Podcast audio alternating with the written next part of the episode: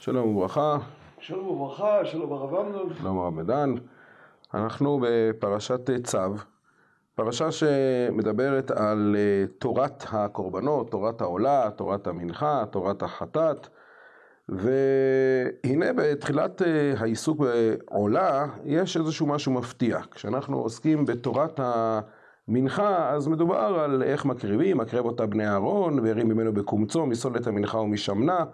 תורת החטאת זה במקום אשר תשחט העולה תשחט החטאת, וכן הלאה לגבי תורת האשם ותורת זבח השלמים.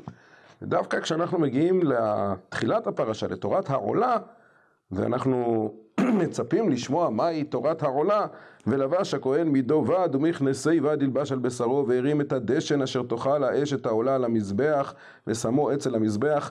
על מה זה תורת העולה? מה עושים עם הדשן? תרומת הדשן, האפר שנשאר מהשריפה וזה קצת מפתיע שיש כאן עיסוק כל כך רחב בדשן ויש לבוש מיוחד לקראתו זו תורת העולה, תרומת הדשן? כן, שאלה נכונה. אגב, הזדמנות, אה, עדיין אה, תחילת ספר ויקרא, לברך את אה, ידידנו המשותף, הרב פרופסור יואל גרוסמן, על ספרו תורת הקורבנות, ספר חדש, שהוא ממש מורה נבוכים בפרשיות האלה. אכן. ובחלק מן הדברים אני אשתמש גם בדבריו שמאוד החכמתי מהם בדבר הזה.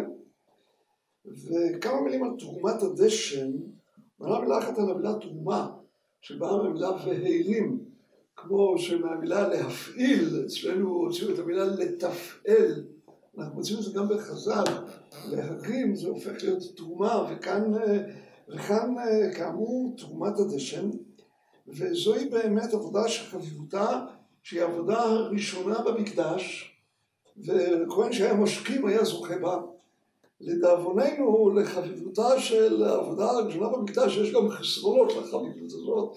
אנחנו יודעים את זה משני כהנים שהיו רצים על הכבש, וקראו שם דברים קשים שלא נזכיר אותם. העבודה הזאת נועדה כדי להפריד בין שני הימים. במקדש, כידוע, בניגוד למה שקורה אצלנו, זה לא לילה ואחריו יום, ושוכבך ובקומך, אלא הלילה נגרר אחרי היום. וכאן אה, מסתיים הלילה, אה, לפנות בוקר, אנחנו עושים את העבודה הזאת, לעיתים אפילו היו מקדימים את זה לחדשות הלילה ביום הכיפורים, לסוף אה, אשמורת ראשונה ברגלים.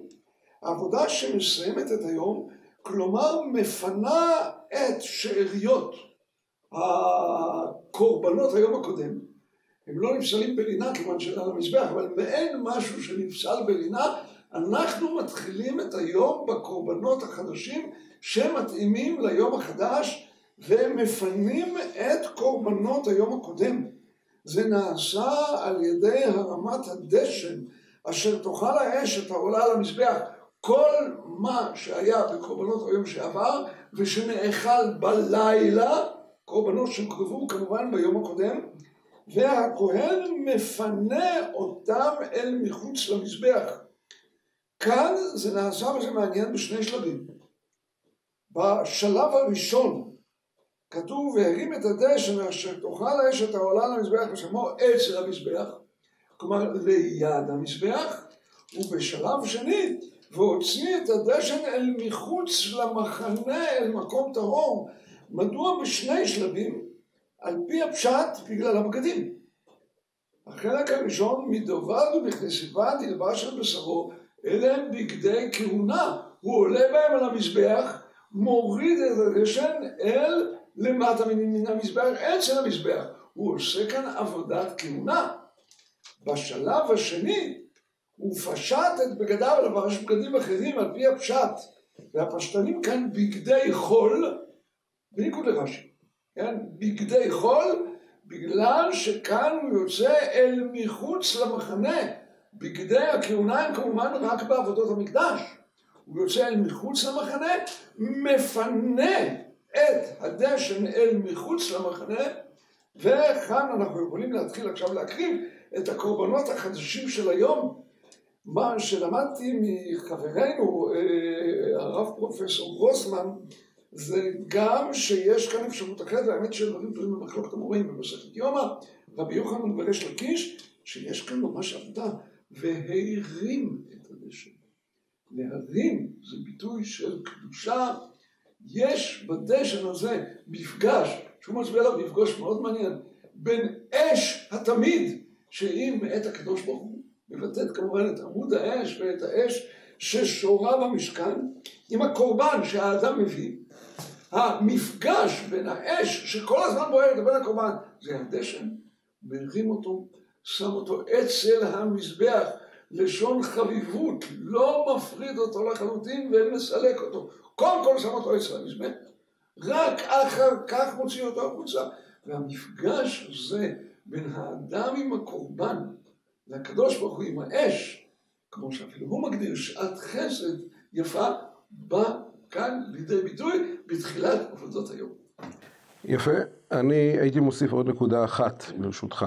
אה, הביטוי הזה, לבש הכהן מידו ועד ומכנסי ועד ילבש על בשרו, מאוד מזכיר לנו את אה, עבודת אה, יום הכיפורים, שגם שם נאמר, בזאת יבוא ארון אל הקודש, כתונת בד קודש ילבש ומכנסי ועד יהיו על בשרו.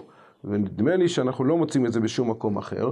אז התורה מדברת על כך שהכהן הגדול לובש אה, כתונת בד ומכנסי בד בשתי העבודות, בעבודה של אה, תרומת הדשן, שלמרות ההסברים שאמרת היא בכל זאת נראית העבודה הפחותה שבמקדש, ועבודת הכהן הגדול ביום הכיפורים שהיא השיא.